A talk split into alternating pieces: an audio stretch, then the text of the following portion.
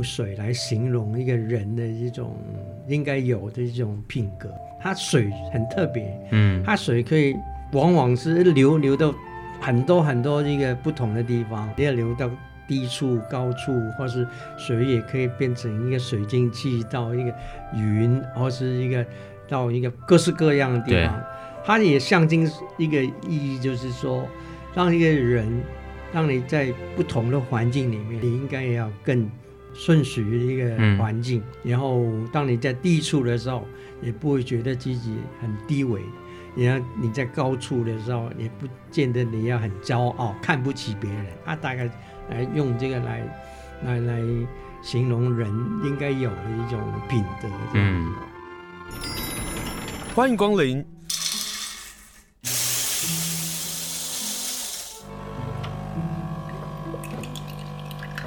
今天的盛情款待，请享用。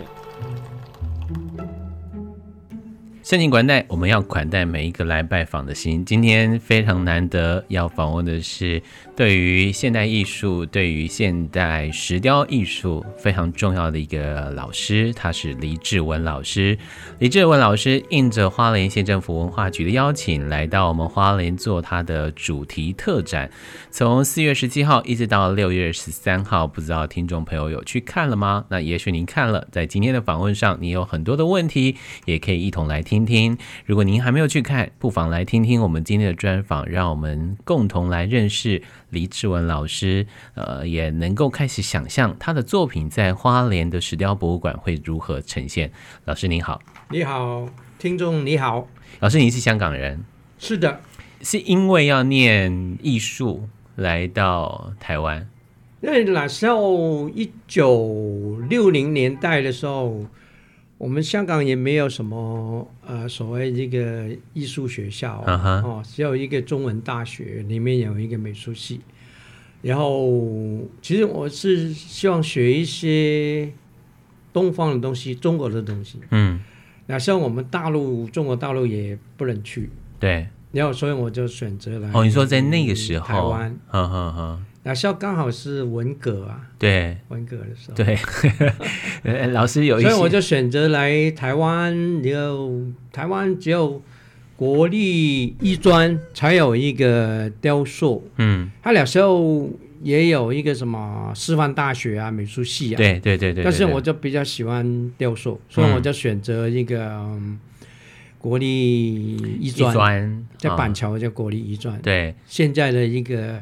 国立台湾艺术大学，对。对，可是雕塑它是一个立体的，没有错啊。一个雕塑是立体的东西，嗯、但是当然我应该从我的背景说起，因为我们家里是开一个小型的这种，我父亲开一个小型的这个，我们应该讲是类似前期的一个水泥漆。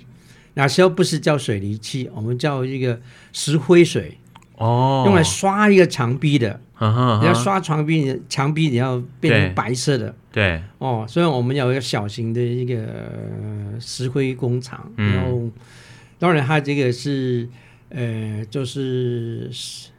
应该是日本的石灰粉，然后是中国大陆的石灰粉，嗯，然后运到香港来，然后我们那个工厂是加工，对，就加工以后变成一桶一桶的这种糊状的这种颜料，对，然后给人家去给一些油漆师傅啊，嗯哼，啊，就漆一个墙壁，嗯，大部分是漆一个墙壁用的，所以那时候我。虽然是十一二岁啊，但是我们也会在家里帮忙，因为在家里帮忙呢，有时候他有一些木头啊，有一些什么东西，然后我就喜欢哦，拿这些东西来做一些奇奇怪怪的东西，你就开始创作了。那也不能算创创作 啦，就是一种好玩嘛啊、哦，这样子。但是我要提就是说，那时候香港一个。小学就是因为我们讲一个就是政府办的小学，嗯、我们叫一个官立，官方的官立小学、啊、是。然后我在一个一个官立小学里面念那个小学这样子，然后他到一个差不多三年级左右的时候，国小三年级的时候，他就有木工课。国小三年级就有木工课，就有木工课。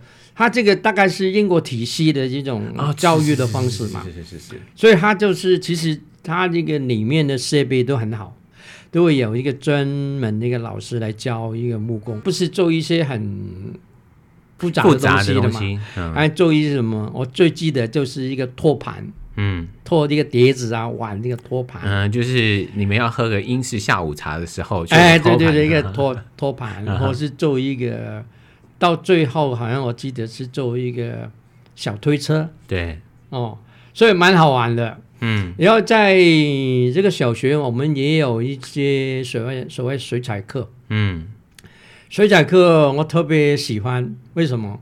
我们那个去拿水啊，都喜欢拿一个什么？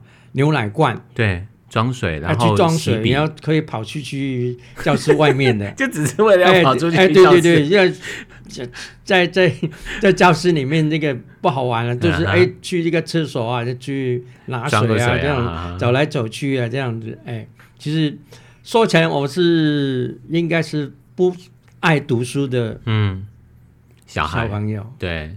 嗯，可是就从木工。喜欢做，用手去做东西，对，还加上一个家里有一个小型的工厂的时候，有这个背景的时候，所以其实就对一些所谓一个制造一些灰尘啊，嗯，或是比较一般人觉得很脏啊，嗯，比较脏的一个一个工作，其实我那时候也会不会觉得怎么样。所以有时候帮家里运那个货啊，嗯哼嗯，所以我们也会去帮忙这样子。对，然后、嗯、比较有趣是说，大家有去过香港那个弥敦道吗？有啊有啊，是必须去。我小的时候会不穿鞋子，就赤脚的在弥敦道走来走去，这么好，这个也很有趣。对，所以我是是我。可是现在弥敦道是这不可能的嘛？对啊，对。既然讲到那个时候啊，在。英国殖民的那个时候的香港，你的记忆里头印象最深刻的，你或者是你觉得最好玩的事情？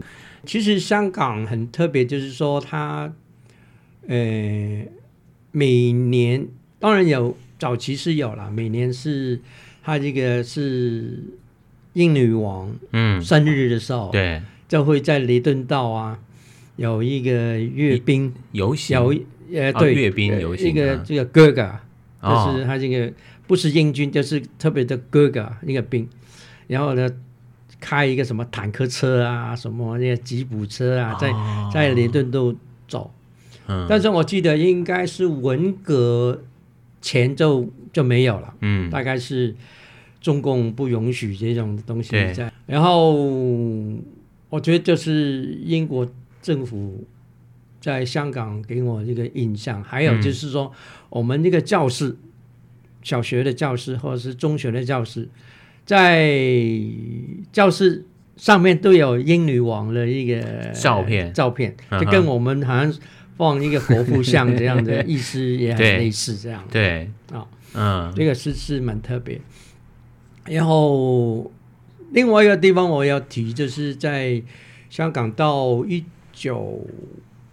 六零年代，他们有一个很，嗯、其实是英国是是英国文化协会，嗯，叫 British British Art Council，嗯哼，他们也会输出一个他们英国一些文化，音乐啊，或是一个一些雕塑啊，一些艺术这样，对，他就会在一个，我记得一九六八年。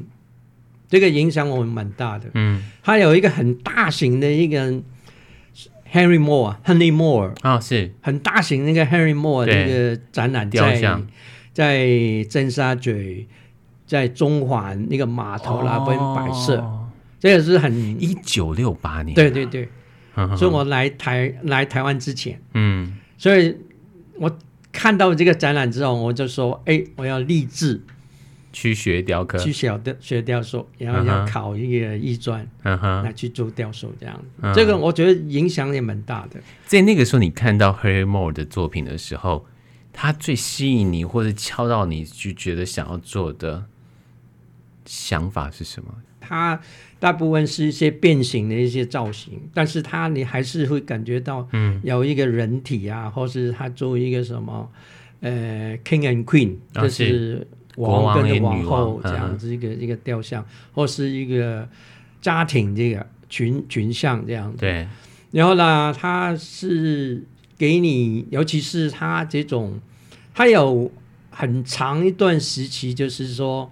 在用那个，因为他在家里的后院，嗯，然后他家里后院呢，从前是一个屠宰场，哦，所以他那个挖了一些骨头，他挖了一些骨头，然后他很多一个造型是从他的骨头这样头。这样变出来的一些造型，是，是哦，他做这样东西的时候，你就会觉得，哎，他。而且他们那个一个在海岸里面呢，嗯，也有很多一个什么一个岩石，嗯，还有一个啊水啊冲刷出来的石头啊这种，他常常会用到像刚才讲的这个骨头这个造型，跟一个啊石头的这种峭壁的这种造型来去转移到他的一个人体上面，所以他最出名的就是。躺着这个这个人，嗯哼，啊，躺着的人，哦，所以他很多这个一个一些所谓肌理啊，一些手法的时候，嗯，他是模仿一个大自然的这种啊肌理，理。这个岩石的这肌理，对，哦，或是一个骨头的这种骨架的这种效果，嗯，所以他在这个展览的时候，你就会很觉得很震撼，对，所以一个一个。怎么大的一个铜像啊，然后放在一个尖沙咀或是中环那个码头那个那个那边的时候，当然这个那时候的就尖沙咀跟那个现在的这个中环很不一样，啊、很不一样。啊、我我无法回到一九六八年。对，所以他在这整个一个一个、嗯、一个展览的时候，对，给我很多提示，而且看到这些作品的时候，你会觉得很震撼，而且而且这个东西。从可以说是从来没有见过这样的东西，嗯、人体啊，它可以给它变形的这样子。对，哦，当然哪一个年代，六七十年代，一个 Harry Moore 啊，或是英国一些艺术家是在当代来说是走得蛮前面的，走得蛮前面的啊、哦。所以他这个整个当然也经过他们一个英国，他是一个战胜国嘛，所以他们。往往都会输出一些嗯艺术，然后再来，我记得一九六三年、六二年，嗯，我们都会去去机场接一个什么 Beatles。等一下，等一下，你接过 The Beatles？很多同学啊，一起去这个机场。当然，他没有是在香港表演，好像是在路过。对，哇，这个就很疯狂了啊！那真的疯狂，所以我们就就在很早就接触到这个 Beatles。哦、嗯，还有就是刚才我讲的这个 British Art Council 的，他、uh. 讲那个那个送很多一些，嗯、uh，huh. 一些版画也好啊，一些雕塑也好，到一个香港来。嗯，所以其实很多一个香港的艺术家也受到他们的一个艺术的影响，嗯，还有音乐的影响，对，就这样。可是你来台湾，你倒也不是想要，比如说摆脱英国的这样的一个风格，或者是呃，来到台湾，你你想要找回东方跟中国的这个想法，是这样吗？呃，是这样子。虽然我们是英国殖民地，其实、嗯。它有分一个纯英式的这种教育方式，对，也有一个中文学校哦。所以我念那个是一个信义中学，它是一个教会学校。嗯嗯嗯。然后呢，一个其实我们有一个国文老师，他也是从前的一种国民党的一个军人。嗯，嗯。然后他就留在香港，没有去台湾。对。然后他也。教我们一个国文，嗯哼，他也会，我们也会教一些文言文啊，一些唐诗啊这样子，对，然后他也会上一个历史的课程，嗯哼，所以其实我们虽然是香港是英国殖民地，但是其实有一些人是很崇拜英国，嗯哼，有一些人跟英国一点关系都没有，也不会对英国有什么感情，也不会，嗯哼，也不会，所以我们哎自己。我们都会觉得是中国人，对，是中国人，所以也不会说要学他们东西。对。但是一些流行的东西呀、啊，穿牛仔裤啊，穿一个什么哦，唱一个西方流行歌曲，对，当然这就很时尚的东西，很自然就会学这个。对，但是根还是在中国。对，因为我父亲也是从一个广东一个东莞，嗯，所以我是东莞人。哦，啊，他是战后的时候去香港谋生这样子，嗯，哦。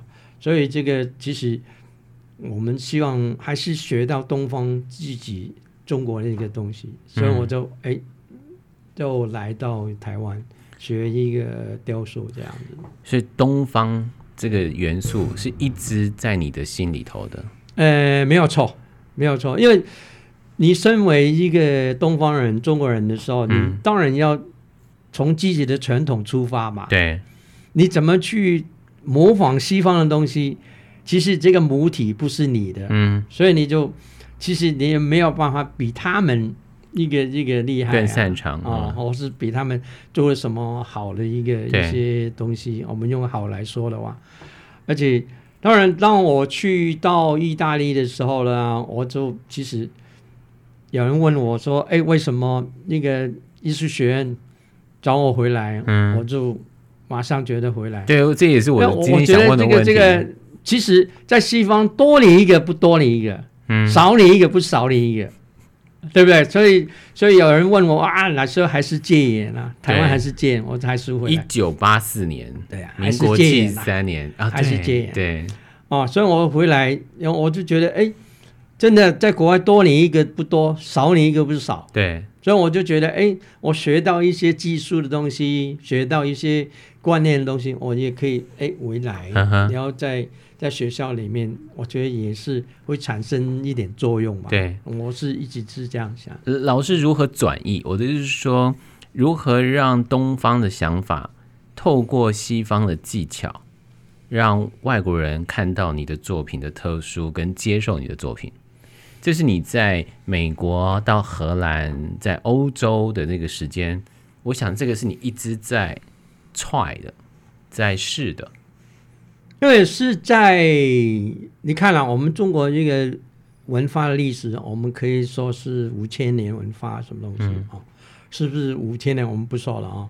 然后，但是它整个一个一个脉络，它是延续的。要讲的是一些技巧啊，一些观念，其实是很成熟的，嗯，是很成熟的，嗯。跟西方呢，这个是这种一个时期、一个阶段、一个阶段。单一的这种，他们这个艺术啊，整个文化还是跟宗教紧紧的连在一起的，对，啊，跟他们的基督文化连在一起的，所以他西方的艺术，尤其是欧美的艺术的时候了，嗯，它是跟那个基督文化是连在一起，还有跟科学连在一起。嗯，所以他们的一个一个透视学啊，或是解剖学啊，然后用在一个所谓一个视觉艺术里面呢、啊，其实是有很长一个历史。嗯，哦，但是我们那个中国一个文化不是是呃一个艺术不是从这个角度出发的。嗯哼，我们还是人跟自然这种关系哦。然后我们再回来看那个中国一个文字，嗯，最早的文字像一个象形文字啊，哦，一个甲骨文的象形文字，对，其实对我来讲，我觉得这个就是最早的一个抽象的表现。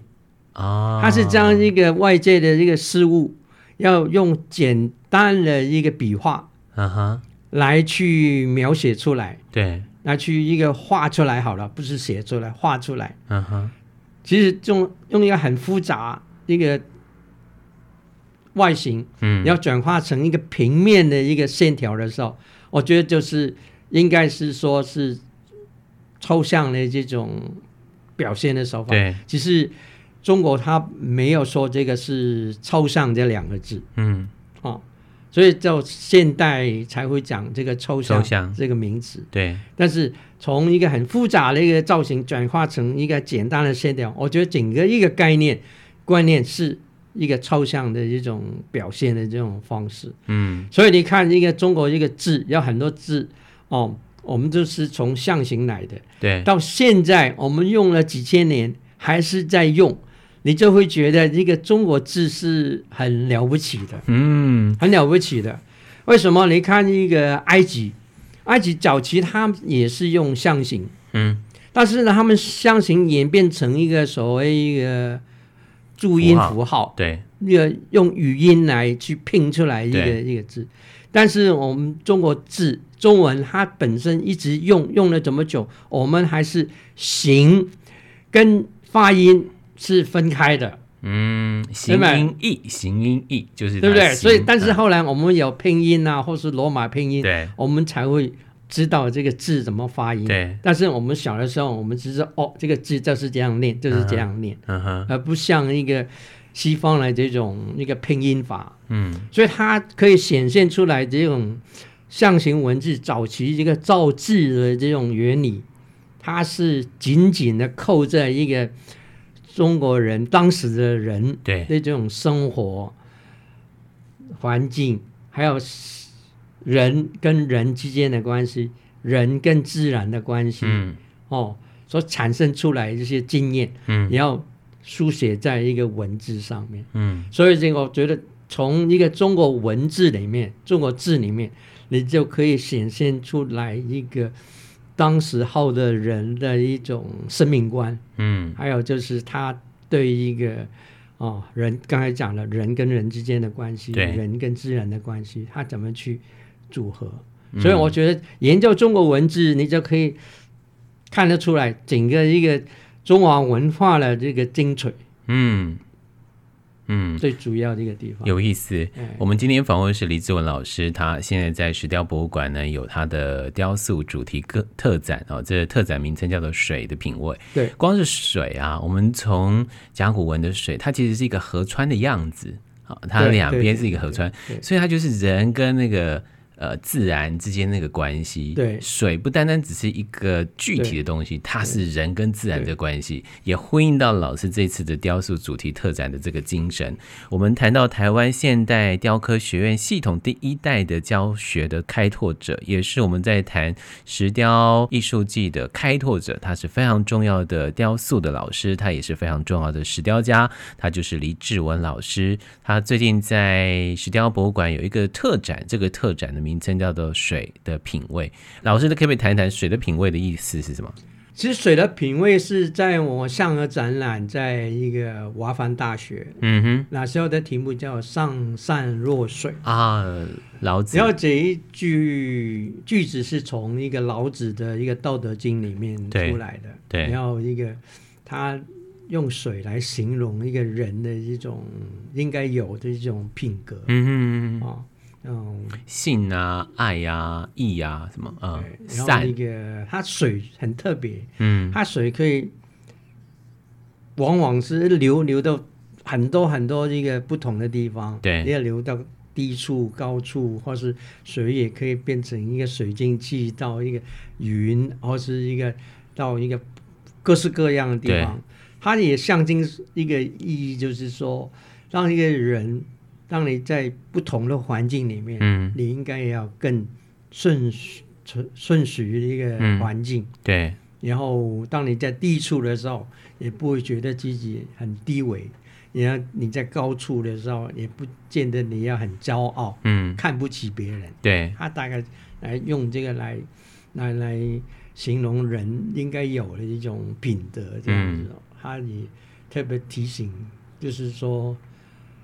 水很特别，也可以很硬，变成冰块；对，也可以是很流动性的，变成一个水流；对，也可以很轻的，变成一个白云。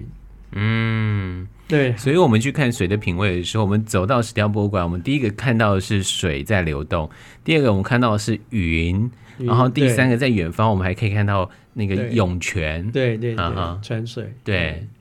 然后水也可以用来行舟，对，所以我们可以看到舟船，船哈，对，所以它水可以不同的这种一个情况出现，嗯哼，所以我特别英文我是用 character，嗯，哎，我倒 还没注意到，我没真的我还没注意到，哦，个性，所以这个这就是以用一个所谓这个个性，对，哦，所以用个性来表示一个水人，就直接用表现是一个人这样子。哦、对，对我们来讲，水是我们离不开水啊，嗯，啊、哦，尤其是在花莲那个地方，我们哦要大山大水，对，水是我们水是非常充沛的，对，嗯，对对。对在作品当中有几个东西，包括了你有绘画的作品，然后有雕塑的作品。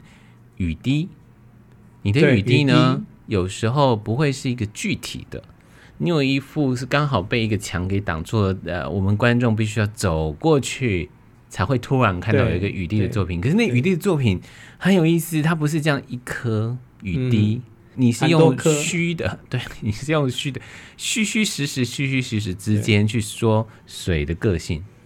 那水它本身其实对我来说是无常的，嗯。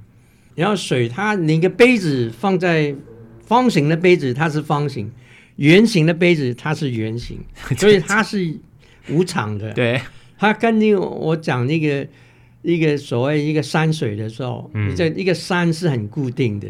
然后水是很无常的，所以它是一个虚的东西。对，所以一个虚一个实，然后在我这个山水里面常常出现。嗯，哦，还有就是一个云，我要喜欢做一个云。嗯，然后、嗯、那个其实这个我们刚才讲的一个水滴或是一个下雨的雨。对。其实这个下雨的雨是一个象形文字，对，是象形文字嘛？对，象形文字，它是一个有雨云、天空，对，然后雨滴掉下来，雨滴这样子。对，然后另外一个有趣的是说，它一个我做一个一滴，嗯，然后一滴呢，它是从很多的一点的水，一点累积成一点，哎，变成一滴，啊哈。所以我们在发音里面一滴。跟一点就有差别了，一点就是很钝，对，钝的，一滴还是这个哎拉长这样子。哦，所以我这个一从一点里面要做了很多很延长一个一个造型，要变成一滴这样。子，对，哎，这个老师讲的呢是也在石雕博物馆当中，你会发现有一个作品很有意思，白大理石的，对，白大理石，你走在它的正，你站在它前方的时候，你会看到一个是。横的，就是一的这个形式。可是如果你走到旁边呢，你就看到这个水滴的样子，对，就是一点一滴，这是一点啊。这里头有很浓厚的东方的哲思，哎，老师，对对对，跟我们这个发音这个也很类似。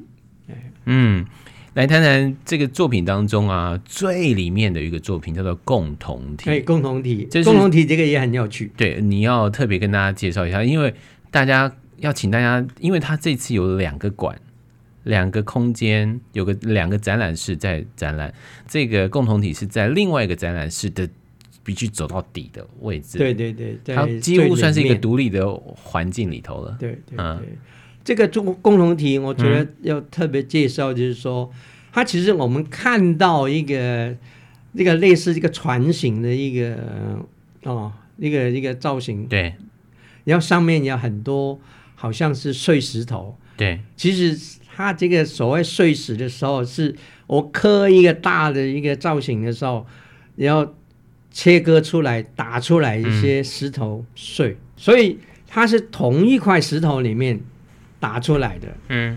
然后我就给他们聚集放在一个同一个地方，所以它是同一块石头出来的。然后他，我叫他。这个题目叫共同体，对，来象征我们这个人类活在这个地球上面，对，不管你是黑的、黄的、红的，那个那个人，那不同人种，我们应该是活在这个地球上面，我们是共同体，生命共同体。这是因为新冠肺炎吗？因为你的作品是都都有这个，但是之前我们。也常常发生战争啊，啊是我们为什么打来打去？你就会觉得好可怜啊，人类。嗯，所以我就会觉得，哎，同是一个东西，同是人类，为什么都会争来争去这样？嗯，我就在这个，我就觉得，在这个问题上面，我在这几年我就会做好几个类似一个共同体的这种作品。对，让我们同时同一块这个石头，只是给它分开，但是我会捡起来，然后给它放在一个船的这个上面，你要给它有一个。同舟共济的这种想法，嗯、同舟共济这个想法呢，这个船偏偏呢，它有铺上铜片，这种异材结合，在老师作品里头比较少见，对不对？嗯，其实我也会用一个什么铅片啊，去包一个船石膏的一个造型，啊、一个石膏的船的造型。对，然后它给它的质感是很不一样的。嗯，然后一个铜。其实在，在呃材质很缺乏的时候，你没有办法去铸铜的时候，往往很多艺术家也会用铜片哦来去绷在或是包在一个它的造型上面，然后给给它看起来像一个青铜一个这个作品。但是我这个作品特别，我喜欢给它用那个红铜片给它包起来，就是说。嗯它这种焊接的一片一片的焊接的时候，是其实它这种造型也蛮蛮特别的。对，啊，而不是我用一个什么铸铜的这种方式来呈现，而是用一片一片的铜片，你要给它焊起来，嗯，包在一个木头一个船上面。对。对，因为它这种质感蛮特别，就是说它慢慢从红色的一个红铜，慢慢变成一个。啊黑色这样子，嗯，要氧化，它会变成慢慢变成黑色或是绿色这样子，嗯，然后再在颜色上面再变化，然后加上那个白色的一个石头的时候，嗯，我觉得它在演变的时候，我觉得是有它的一种时间的这种意义。嗯，好，所以请大家务必去看一下，因为我们现在看到的是一个红铜的状况，也许几年之后你跟这个作品相遇的时候，你发现它也在变了。也会，我们的人生到六月 十几号的时候也会变得很颜色很深，真的耶！好，我们现在要赶快去看，等到快要结束的时候，你再去看个第二次、第三次，再去看这样，我我相信那个共同体、同舟共济的那个想法会给我们很多反思。对。对，但这次的呃作品当中有一个是老师也是新的哦，也是主视觉上的这个山水，对，这个是老师很好玩的实验。这这类的技法，这类的一个题材，我其实也做了快二十多年。哇，快二十多年。其实他，我也喜欢这个。其实中国雕塑里面有一个很特别的特征，就是一个用自然的东西，嗯哼，尤其是。它会形成一个形状的东西的时候，自然力量形成一个造型的东西，我们叫这些是天去的效果。嗯，天去，嗯、天去。然后太湖石是最好的一个例子了。嗯，哦、然后太湖石，然后一个石龙，对，石龙，石头农夫，嗯，石头的农夫，然后他将他的一个一个石头，然后有可能刻一个洞还是什么东西，然后就。丢在一个太湖里面，让一个太湖一个水，嗯，降退这样子，然后用那个水来冲刷这个石头，然后给它变成很自然的一个效果。对，等到他这个孙子的孙子的孙子，嗯、然后他拿起来的时候，这个太湖石就变得很自然，一点人工的这种笔触都没有。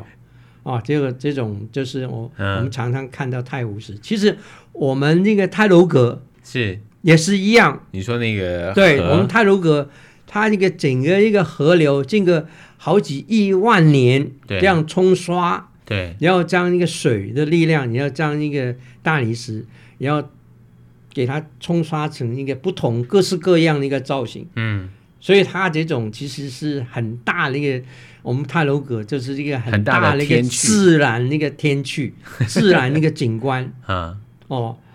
所以这个是很特别，像一个美国这个大峡谷也是一样。啊，是，它这种造型或者被风啊，被一个什么风沙，然后嗯，然后侵蚀变成一个一个很奇怪一些造型。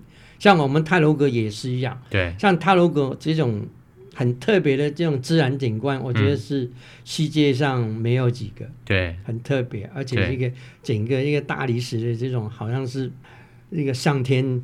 刻出来的样子，对啊。所以你做山水，你就是希望能够把类似像这样的天趣的想法放进去。对，然后用这种天趣，再加上一些人工的这种几何的一个造型，嗯、或是一种空间的这种规划，对，要给它拼在一起，对，要给它产生一种我们常常在讲的一个天人合一哦，这种这种效果，这种我们东方艺术家常常喜欢用这个，嗯，哎，对。老师，为什么你在开课的时候要叫学生打扫啊？这是我听到最有意思的题目。呃，没有错啊，一个 一个，这跟创作有什么关系？当然有关系，当然一定会有跟当然有小小抗议吧？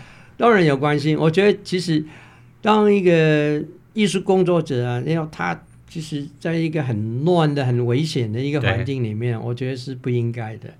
所以我们在。所以我第一次上课的时候，我一定要请一个学生先打扫干净，嗯，你才才有一个比较应该有的一个舒服的一个环境来去做你的作品，而不是说地上脏脏了这样子，哦、然后其实也也有些钉子啊，或是铁屑啊什么东西在地板上面，你还是一直在工作的时候，嗯、我一直会觉得这个不应该的。我觉得养成一个。好的一个习惯的时候，我们常不是说这个事半功倍，倍对不对？嗯、而不是事倍功半，我觉得就没有意义了。我觉得要讲求一个效率，而且一个我常在说一个什么，我们东方的，尤其是我们台湾的艺术家，往往就是用生命去做艺术啊。对，听起来很很伟大，其实不是。其实他他这个什么磨一个。玻璃纤维，他也不戴口罩啊，然后是焊那个焊铁，也不戴一个护镜。嗯，他以为说一点点没有关系。嗯，焊铁一点点没有关系，磨一点点都是没有关系。但是你今天磨一点，明天再磨一点的时候，累积下来的时候，其实是对我们自己身体是。影响蛮大的，嗯，所以我说，我常常在笑同学说：“哦，你的作品是用生命去做出来的。”但其实你不知道说，其实这种东西对身体是非常有害的。对，哎，尤其是石雕，石雕大理石还好，花岗石这更厉害了。对，因为花岗石有石英，然后大理石还好，它只是有一个石灰啊这种。哦，碳酸钙这种东西，对，但是一个花岗石或是一个蛇纹石，蛇纹石有石棉，更糟糕。哦、对，对对对，它是蛇纹石，所以并且说一个一个刻大理石也好，或不管刻花岗石也好，嗯，我觉得一定有在一个通风的地方，对。还要戴一个口罩来保护自己，而不要磕了怎么年轻已经。很不错了，然后就挂掉了，这不是很可惜吗？嗯，好，今天访问就是李子文老师。今天为了访问老师啊，我特别真的是洒扫庭除，扫了也拖了地哦，就是听到老师说上课之前。要先扫地，那我今天就直接先扫地，然后拖地。我要试着想想，就是为什么上课之前要做这件事情。那今天跟大家介绍李志文老师，我们不单单听到了水的品味在这次的展览当中作品的这个精神，那我们也听到了老师从小到现在的人生的哲理，跟他所碰到的有趣的故事。谢谢老师接受访问，谢谢你们，谢谢。